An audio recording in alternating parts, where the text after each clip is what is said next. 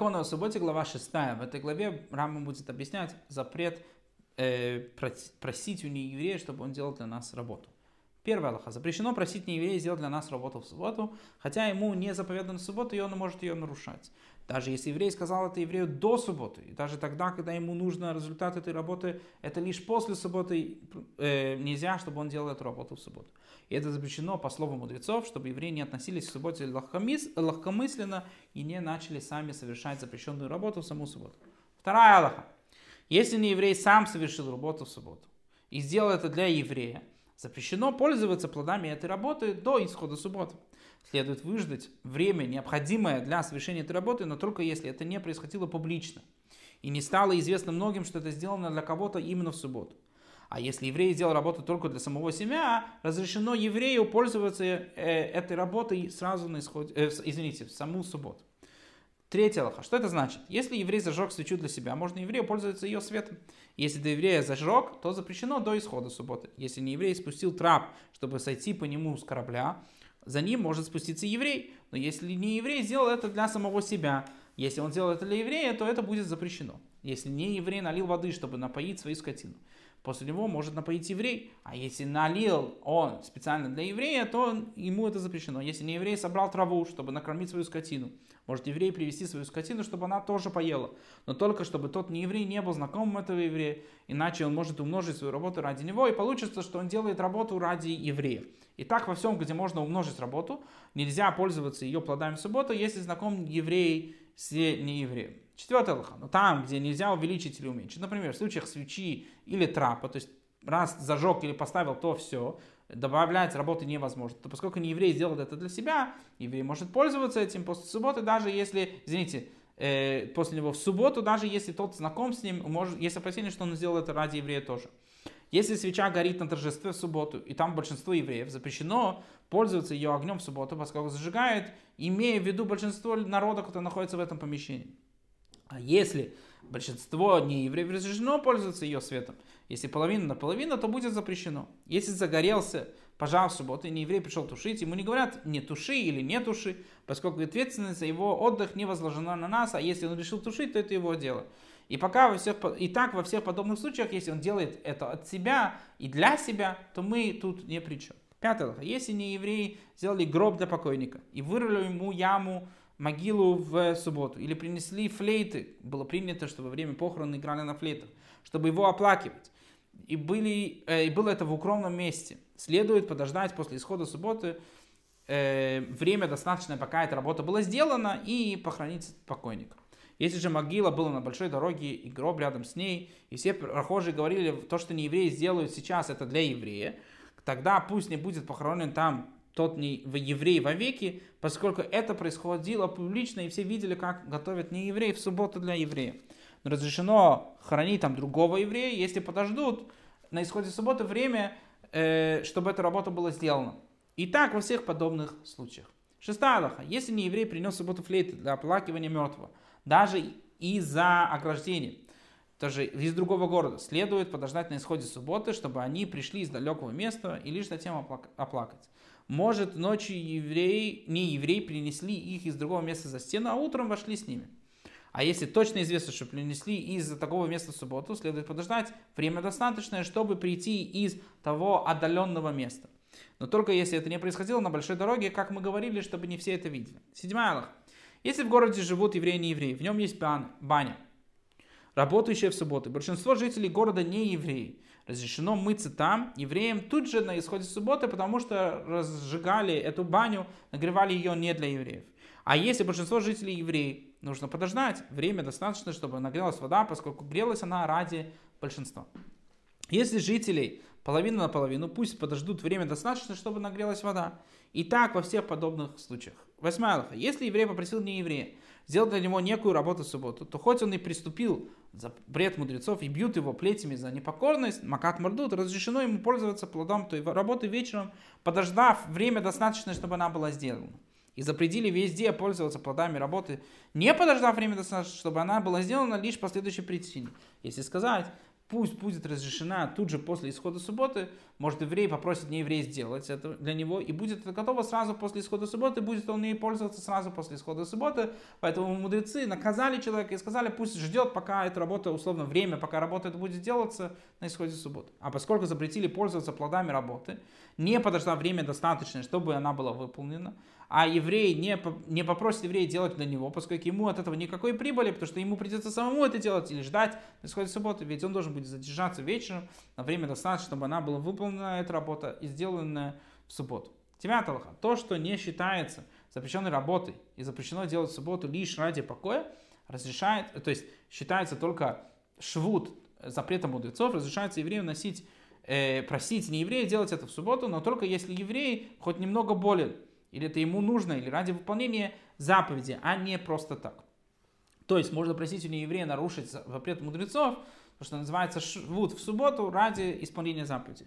Десятая лоха. Например, еврей может попросить нееврея залезть на дерево или поплыть по воде, чтобы принести ему шафар, нож для обрезания или принести из двора во двор, которые не были объединены. Все эти запреты являются запретами мудрецов. Горячую воду, чтобы омыть ею ребенка или больного – во всех этих случаях можно попросить у нееврея, чтобы он это сделал для за нас. И так во всех подобных случаях. Одиннадцатый лохат. То, тому, кто покупает дом у нееврея в земле Израиля, разрешается попросить нееврея написать для него э, условно договор в субботу. Ведь такая просьба в субботу запрещена лишь по слову мудрецов. А ради заселения земли Израиля евреями не запретили этого. Это закон Торы, это заповеди Торы. И также в случае покупки у неевреев дома в Сирии, поскольку Сирия в этом заселении, она подобна земле Израиля. 12 алха. Человек может договориться с неевреем о работе и определить ему плату, и нееврей делает ее ради самого себя, и несмотря на то, что делает в субботу, это разрешено. То есть установить время, при котором он должен закончить работу, и установить оплату, по которой он, он получит эту оплату. И получается, что он, если он работает в субботу, он работает ради себя. И также, когда еврей нанимает не еврея на много дней, это разрешено, хотя не евреи и работают в субботу. Что это значит? Например, еврей нанимает еврея, не еврея на год или на два, чтобы тот ему писал или прял, и тот может писать или ткать в субботу, как будто договорились, что не еврей может делать это когда ему угодно, но только если не рассчитываются с ним за каждый день, а за всю работу в целом. 13 О чем идет речь? О происходящем без огласки, когда неизвестно, что эта работа выполняется для еврея. Но если это широко известно, все об этом знают и открыто, то это запрещено, потому что называется марит айн, как будто бы этот не еврей работает для евреев в субботу. Ведь видящий работающего не еврея обычно не знает, что он это сделанный договор, и думает, что какой-то еврей нанял его для работы в саму субботу, не дай бог. 14 Аллаха. Поэтому, если кто-то договорился с неевреем, чтобы тот построил ему двор или стену, сжал его поле, насадил сад, и эта работа производится в городе или внутри субботной области, то есть это видно еврею, запрещено позволять еврею работать в субботу из-за тех видящих, которые не знают, что они договорились э, на долгий срок. А если работа совершается за пределами субботной области, то, что называется 2000 локтей от пределов города, это разрешено, поскольку там нет евреев, которые бы видели работников, работающих в субботу, потому что они не выходят за эти пределы. 15 Аллаха. Разрешено сдавать свой сад или поле в аренду не еврею хотя тот засеивает и сажает в субботу, поскольку видящий это знает, что они сданы в аренду или в наем. Но если этот участок называется именем еврея, большая часть жителей того места не сдает участки в наем или в аренду, и запрещаются сдавать его в, евре... в аренду не еврея, поскольку не еврей будет делать там работу в субботу, а участок этот носит имя еврея, и, и думают, будут думать люди, что он работает на него в саму субботу. 16 лоха. Разрешено одалживать и сдавать в наем вещи не еврею, несмотря на то, что он будет ими совершать работу в саму субботу, поскольку нам не заповедом покой вещей, наши вещи не обязаны отдыхать в субботу. Но скотины и раба запрещается отдавать в наем, поскольку нам заповедано следить за покоем скотины и раба, не воодушевленные можно да, сдавать на работу. 17. Если еврей вступает в партнерство с неевреем в работе или торговле, и они изначально условились, что заработок в субботу будет доставляться только не еврею. Мало или много будет получено, а заработок другого дня вместо субботнего только еврею, то это разрешено. Но если они не условили заранее, то когда приступает к дележу доходов, не еврей забирает заработок всех суббот в себе, а остальные делят поровну и не добавляет не еврей еврею ничего за субботний день, а если не условились об этом изначально, то есть они могут делать изначально договор, что все, что идет по субботе, идет не еврею, а другой какой-то день договариваться, что идет все еврею, то это можно так делать, можно так договариваться. Но если не договорились, то все остальные дни они просто делят пополам. А если они получили поле в совместное владение, то это тот же закон, они получают ту же самую прибыль.